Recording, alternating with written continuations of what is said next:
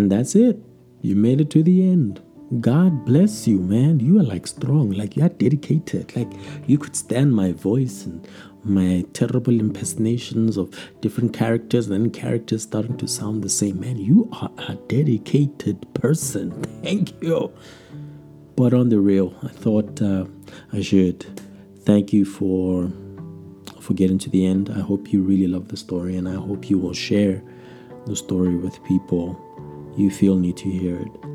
Um, the job of a father uh, will feel like a job if a person hasn't been fathered well themselves, hasn't found good examples around them, or hasn't experienced the idea that being a good father should be the norm. Society is unfortunately broken, and it's been broken by one of the key things that fathers are not fathering their own children, but they are making many children. And it is an unfortunate world we're living in.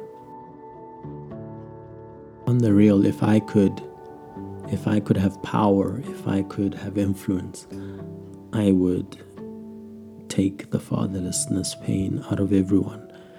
I would heal everyone with daddy issues and I would let them experience the undying love of a father. And when I wrote this book, I I remembered all the young people that I know who may not know their fathers, or may know their fathers, but their fathers don't want to know them, or just have relationships that could have been better. I wrote this to almost let you know that I do see you, and if I could, I would father you too. But more than that, that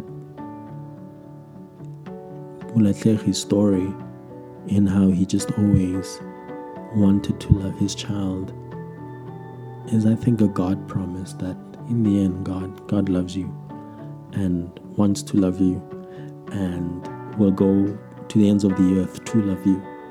Um, so never forget that. And that for the rest of us earthly dads and earthly males, we need to step up and and when we see people in our lives who are not experiencing the unconditional, dependable love of a father, that we should just try and stand in that gap in whatever way, shape, or form.